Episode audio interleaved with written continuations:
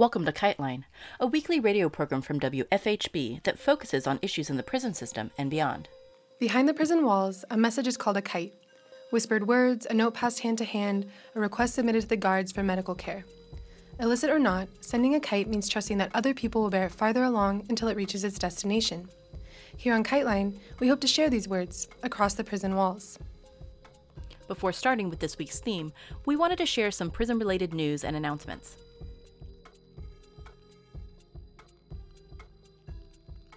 The A P reports that the Indiana Department of Corrections is not allowing prisoners to take adequate social distancing measures. I D O C spokesperson David Burston said that, quote, "Correctional housing facility does not allow for meal service in groups of ten or less," unquote. The I D O C admits that a number of staff members have tested positive for covid nineteen, but maintains that no prisoners have it, while admitting that no prisoners have been given access to testing. Visitation has been cut off, though, leaving Indiana prisoners in a state of both isolation and vulnerability, comparable to the conditions that triggered uprisings across the Italian prison system earlier this month. Prisoners across the country are fighting back against the cruel risk that they'll be exposed to covid nineteen, particularly since they can assume a lack of adequate medical care. Nine women escaped from a South Dakota facility this week after another prisoner tested positive for covid nineteen. Only three have been captured so far. Prisoners are coordinating with supporters on the outside across the country, leading to dozens of local campaigns to support vulnerable people on the inside. It's Going Down dot org has compiled a list of call-ins. Given the need for social distancing, outside supporters are experimenting with new methods to express solidarity with the prisoners. Never Again Action is a network of Jews and allies opposed to xenophobia and racist immigrant detention policies. Never Again New Jersey pioneered a car-based noise demonstration with a caravan of automobiles circling an immigrant detention center to demand the release of prisoners there. Organizers in Durham, North Carolina, took up the same model on March twenty-sixth to demand that the local jail release prisoners and reduce the risk of mass covid nineteen death on the inside. Prisoners in two other New Jersey facilities have also gone on hunger strike, demanding relief during the pandemic. Solidarity activists in Wisconsin have set up an occupation outside the house of Department of Corrections Secretary Kevin Carr. They are also demanding the release of prisoners in the face of infection without care on the inside. Across the country, facilities have been forced to release prisoners due to covid nineteen, as well as family and movement pressure. This week, we continue to air messages from people on the impact of the coronavirus on prisoners around the world and closer to home. We start off with a call from a prisoner at Waupun Correctional in Wisconsin, where an outbreak of covid nineteen has already been reported. My full name is Carlos Khalid Young. four two one three two five. I'm a prisoner here at Waupun Correctional Institution in Waupun, Wisconsin. Um, I'd like to speak about uh, covid nineteen virus, uh, coronavirus, um, and the statement that was given out to the public by the warden as well as other D O C officials. I will only speak about the facts as I'm living it and other individuals uh, here are living. We knew about uh, the staff member here having being tested positive for the coronavirus a month, uh, two weeks ago. And the staff did nothing to do anything about it until it was it was placed in the news media. Then they lied about when they found out about it. This uh, doctor, he was seeing other prisoners as well as the, being around medical staff and other uh D O C employees at that time. They say that they're doing all these these efforts to make clean, do, do cleaning and all this. That's not going on. Every, the institution is being ran as usual, as usual when it comes to cleaning, which is far and in between. What they are doing, they're wiping down the door handles on the cells that we don't touch anyway because we locked in. Um, we don't get any extra cleaning supplies or anything of that nature. We also found out today that our showers were being canceled, that we only now receive two showers a week now, other than the, I think, four showers that we received um, throughout the week to, to start with. As of right now, we haven't had haven't, haven't had any showers since uh, Friday morning, around eight o'clock, nine o'clock Friday morning. Their staff should continuously come into work you without using gloves, uh, masks on their face or anything of that nature, putting our health at risk, as, you know, as well as their own, their other staff members. Everything that they're telling y'all in the public is untrue, untrue. Um, the only thing that has been different, some of the kitchen workers, when they go in in the morning, they're allowed to take shower when they go in, and they take a shower before they leave and come back to the units. The um the workers, the the, the tier tenders that are out every day, they get to take showers every day, and they're prisoners just like us and live around us. So that being said, there are people in here that have been sick and that are sick. Yes, some of them have been placed in quarantine, but some of them live around us every day and not, not being taken to quarantine. Someone refusing to see medical staff or what have you because they don't want to move. Because you have people that go to H S U every day, daily, for to take their insulin shots, some for therapy, physical therapy, you know, and they have to go up there a few times a day. Um, then you have people, an influx of people going in and out daily for various other medical issues and dental issues. And during that time, the doctor, he was still here. And this was two weeks ago. They also said that they sent um, eleven medical staff. And so now we're short. The institution is short on medical staff when it comes to, like, nurses and things of that nature. And we were always short to begin with. So it's probably only like two, two. Thus far that I've that I've seen, it's only like three nurses left here. We never really had a big uh, medical staff um, anyway. They they haven't told us anything. We received the same um, statement that the warden gave to to the public, a brief statement. Um, the coronavirus is here in Waupun. We are doing this to um, to try to help limit the spread of the, the virus or whatnot. And outside of that, nothing. They just tell us that it's um, airborne. They tell us that you can get it from touching um, people or surfaces or whatnot. Um, but outside of that, every, all the information that we get about the virus, we get from the news. We we get no clean towels. What they do is they give us a spray bottle or disinfectant. Sometimes it's not even disinfected. It's window cleaner. If you're not um, fortunate enough to have family that's looking out for you or sending you money for, to buy a commissary or whatnot, you you only get two bars of soap like every shower day, and that's it. You know, on on the weekend, once on the weekend. You know, so and these these bars of soap are very very small, very small. They'll give us the, the spray bottle, and like I said, sometimes it's disinfectant, sometimes it's window cleaner. Other than that, we get no clean towels. We get no clean towels daily um, to to clean ourselves with or anything of that nature. We get no mops or none of that. We we never really got any mops to begin with to clean the cells to begin with. Um, and these are open cell fronts, you know, meaning that Uh, is we're not living in an enclosed area. Every all the recycled air that comes through through, through the vents and the, the the duct system is recycled. It comes straight back in. And you know, we before this, we, even even right now, you have to sweep your cell out at least six to five, six six or seven times a day. I would say easily, and you will see dust and everything, all types of debris all over the floor, dust bunnies.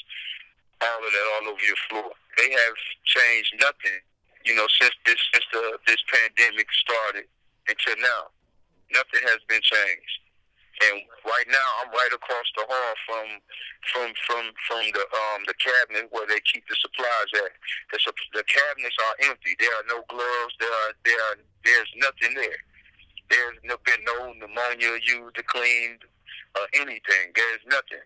Like I said, even even the um the, the tier tenders that that that spray to, spray down things, they sometimes they don't even have disinfectant to do it with. They use they using window cleaner, and that's not the same.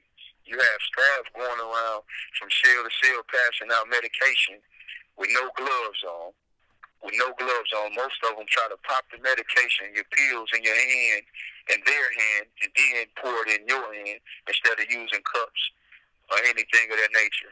You know, it, it, it's, it's real unsanitary. And that's what's going on here at Waupun. The prison system in Sao Paulo faces a crisis today, due to the prison administration's refusal to provide for the health and safety of prisoners in the midst of the coronavirus outbreak. Hundreds of inmates escaped from at least four prisons in the state after local officials canceled their temporary exits because of fears they could bring the new coronavirus back into the prisons with them upon their return. The mass exits are on the magnitude of the two thousand six rebellions, when the prisoners took over the operations of seventy-four prison facilities. Today, their prisons suffer from overcrowding and lack of basic necessities like soap, sanitizer, water, ventilation, proper sewage, and other means to assure cleanliness. In Sao Paulo, prisons permit visitors as well as have a semi-open program where certain prisoners leave during the day and return at night. In response to the coronavirus, the prison authorities suspended these programs. Instead, the prison authorities could have adopted house arrest and increasing the open and semi-open programs. This would reduce overcrowding and allow prisoners to protect themselves from the virus at home. The following is a letter we received from Brazil on the situation there. Hello there. This is Acácio Augusto from Brazil, the city of Sao Paulo, on the twenty-first of March of twenty twenty, eleven a.m. I've been an anarchist activist for two decades here in Brazil, and I'm also a professor of international security in an international relations program at UniFESP, the Federal University of Sao Paulo. Before speaking of the escapes that took place recently in the state of Sao Paulo and a few of the prisons in the interior and on the coast, I need to give a brief summary of what the Brazilian prison system is here, especially in the state of Sao Paulo, which is the richest and most populated state in the Brazilian Federation. As you must know, Brazil is a continental country, and the financial concentration in the state, and especially the city of Sao Paulo, is intense. This makes everything that happens here pretty significant for the whole country. So what happens is, Brazilian prisons are deeply overcrowded, the majority of prisoners live in completely unhealthy conditions, and this generated, especially over the last three decades, from the decade of the nineteen nineties to the present, which coincides with the process of super-incarceration, which you have also lived and are also living in the United States. This only got worse. There was a large prison in the city, the capital, called Karanjiru Prison, and on the second of October, nineteen ninety-two, this prison experienced a rebellion which was cruelly repressed with a massacre by the shock troops of the military police of the state of Sao Paulo. I'm recalling this episode from so long ago because it was very significant to what was going to happen in the prisons here. This massacre, which in official numbers killed one hundred eleven prisoners all at once, reconfigured the Paulista prison system. With time, that prison was closed and even eventually demolished, and a great program of prison building in the smaller cities of the interior of the state of Sao Paulo went on to what would be a wide prison reform to contain rebellions of that type, and also as a response to the massacre produced in nineteen ninety-two. This prison construction was accompanied by another process internal to the prison system, which was the formation of factions, which very quickly were hegemonized by a single faction called the Primeiro Comando da Capital, First Command of the Capital, known as the P C C. This faction went on to function as a kind of partner of prison rebellion control, which is to say, they demonstrated a great force in relation to the state, and quickly they instituted rules within the prisons and affiliated many prisoners. Initially, it seemed this might be an organization of prisoner resistance, but it quickly turned into a kind of mafia, which is not a very precise term, but which controlled and regulated the use of violence in the prison and also in the peripheral neighborhoods, especially the capital. This generated enormously the condition for the most basic and poorest prisoners, but also pacified this relationship and the possibility of rebellions. So it was in this context of super-incarceration and control through what Michel Foucault called the regime of illegalisms. To give you an idea, Brazil has almost eight hundred thousand prisoners, giving Brazil the third largest prison population in the world, behind only China and the United States. So, in this universe of eight hundred thousand prisoners, two hundred thousand are in the prisons in the state of Sao Paulo.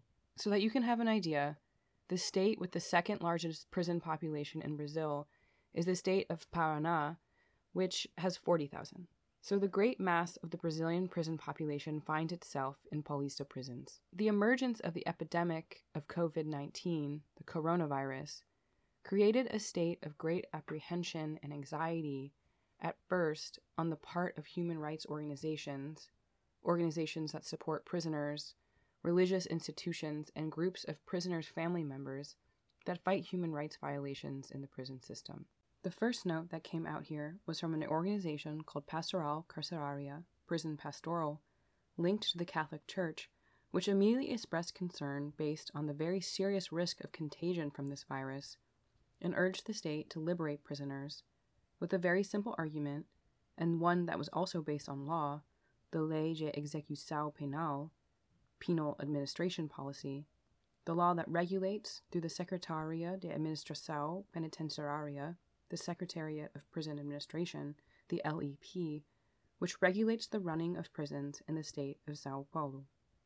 Pastoral Carceraria argued, well, if you cannot allow prison population concentrations, because that favors the dissemination of the virus, prisons, especially the overcrowded prisons throughout all of Brazil, but especially in São Paulo, would need to free their prisoners, not only in the name of the health of these people, the prisoners, but also because of the risk that these prisons could become a kind of focus of contagion.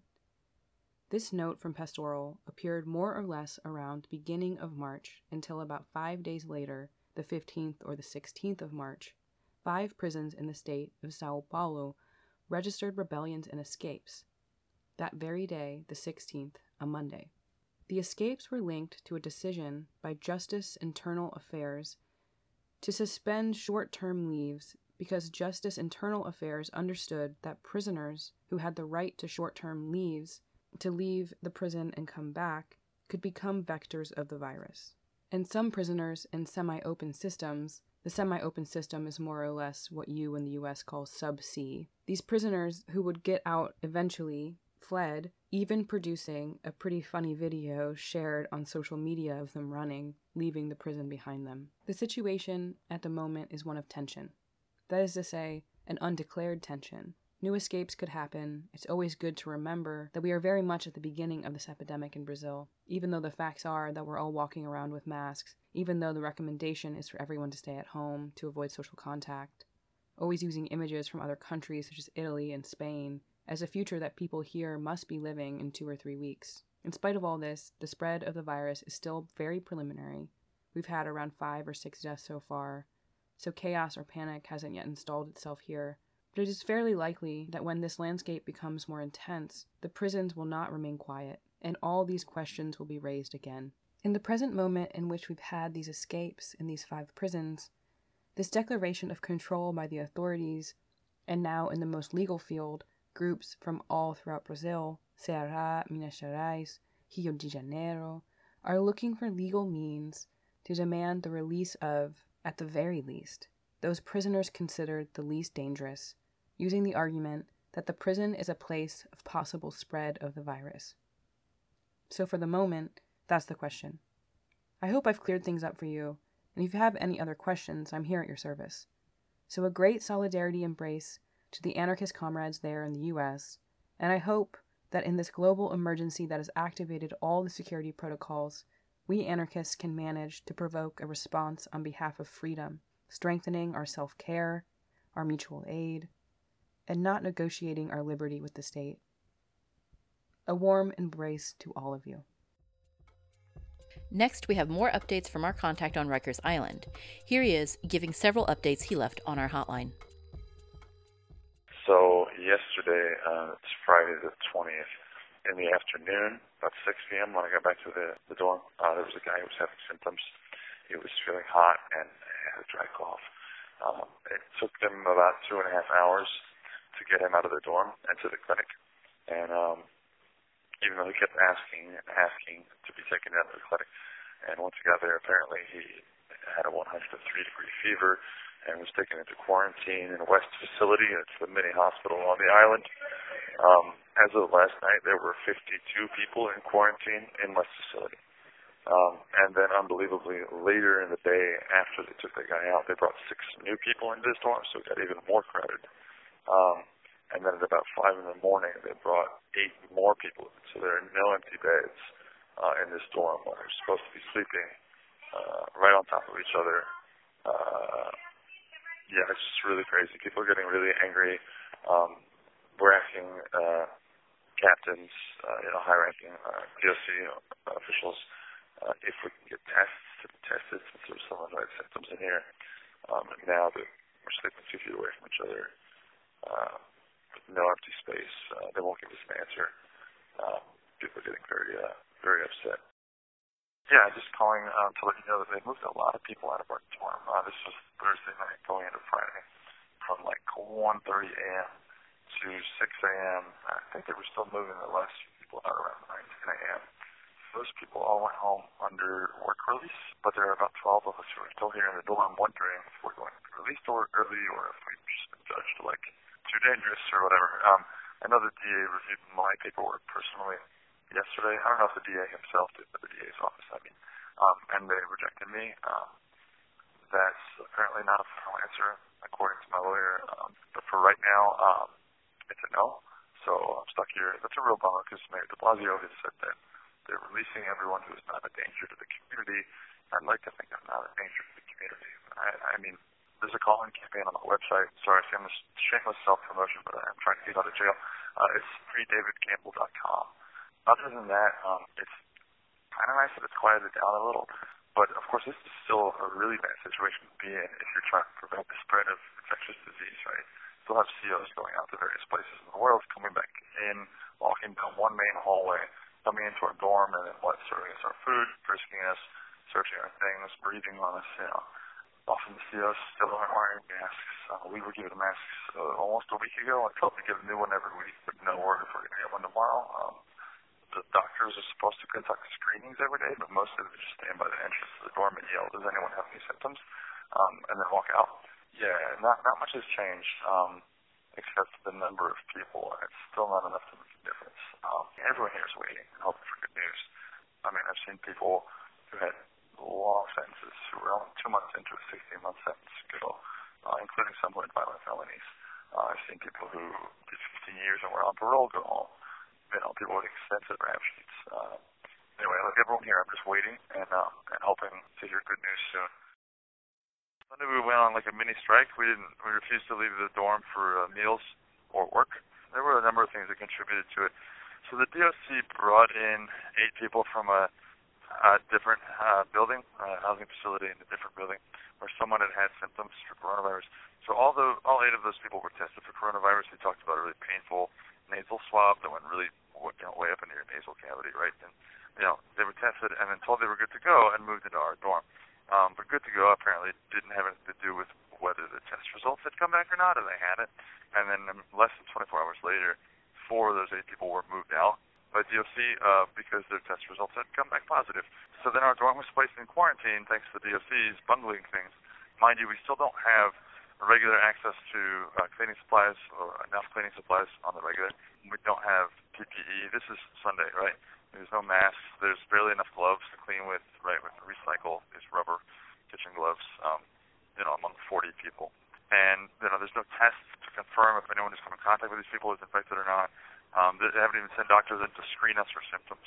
And then, you know, we want to be released. That's what the Board of Corrections, um, that's what a lot of public health officials and others, um, you know, uh, public defenders are recommending, that large numbers of people, including most of us according to the criteria, right, that they put forward. So obviously we have a stake in it, right? But you know, we've got to push for this. Well, well, it's actually an active issue, right?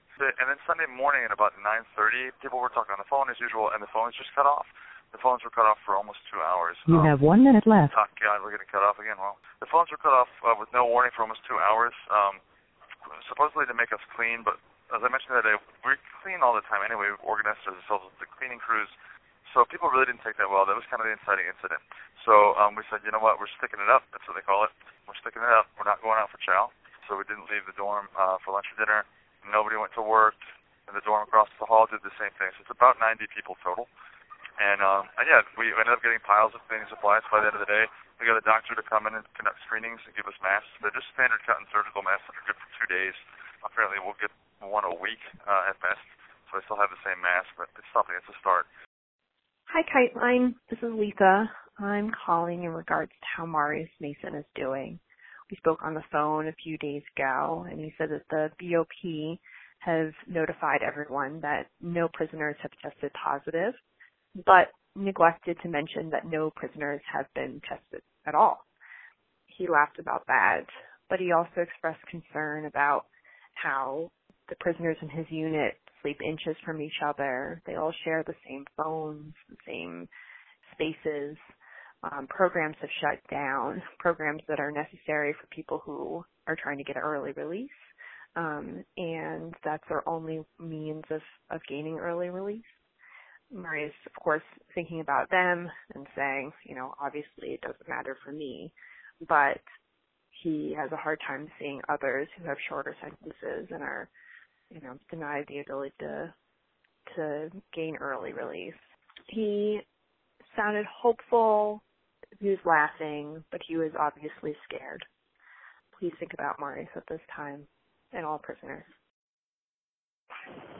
Hello, hello, hello, world. Um, it's D'Angelo Moore calling out of Walpole Correctional Institution here in Wisconsin. I'm calling pertaining to the coronavirus being, you know, um, brought into the institution.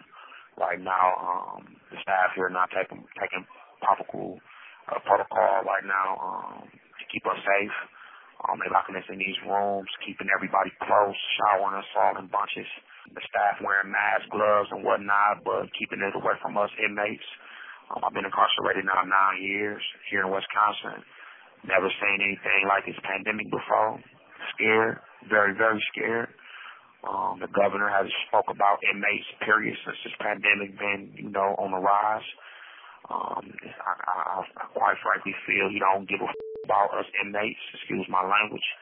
There's a lot going on within these prisons right now, and it will be a lot of death if something don't happen. I appreciate the, the time. I appreciate being able to air this message so that everyone can hear what's going on within these prisons. I understand we are in prison for things we've done, but uh, at the end of the day, Wisconsin didn't sentence me to death. So, you know, I, I feel something should be done about a lot of us who sitting here with shorter sentences. Right now, off thirteen years, I got four years left, and it don't seem like this pandemic getting any uh, better than what it was a week ago. Seems every day it get worse. Well, I want y'all to know that uh, us guys who are incarcerated, we do matter. So, like, everybody here in these penitentiaries do matter. If you or someone you know have updates on the coronavirus pandemic's impact on the prison population, you can call our hotline and record a message to be played on the air. Please call seven six five, three four three, six two three six. We'll have more messages on our website from Wisconsin, where several people have called in to report on the crisis in prisons there. We had more calls than we could air this week, so if you want to hear these calls in advance of next week's episode, we'll have them on our website, wfhb.org forward slash kiteline. Thanks to everyone who's called in. Please keep calling in and stay safe as best you can. This has been Kiteline. Anyone can reach us via our P O. Box, Kiteline Radio, P O. Box two four two two, Bloomington, Indiana, four seven four zero two. You can hear previous episodes of our show at wfhb.org forward slash kiteline. Feel free to write us at kiteline at wfhb.org. Kiteline is intended as a means of communication between people across prison walls. Kiteline, W F H B, or any affiliates airing this program are not responsible for the opinions expressed on the show. Please join us every Friday for more stories, news, and insights about the impact of prison on our community. Thank you for listening.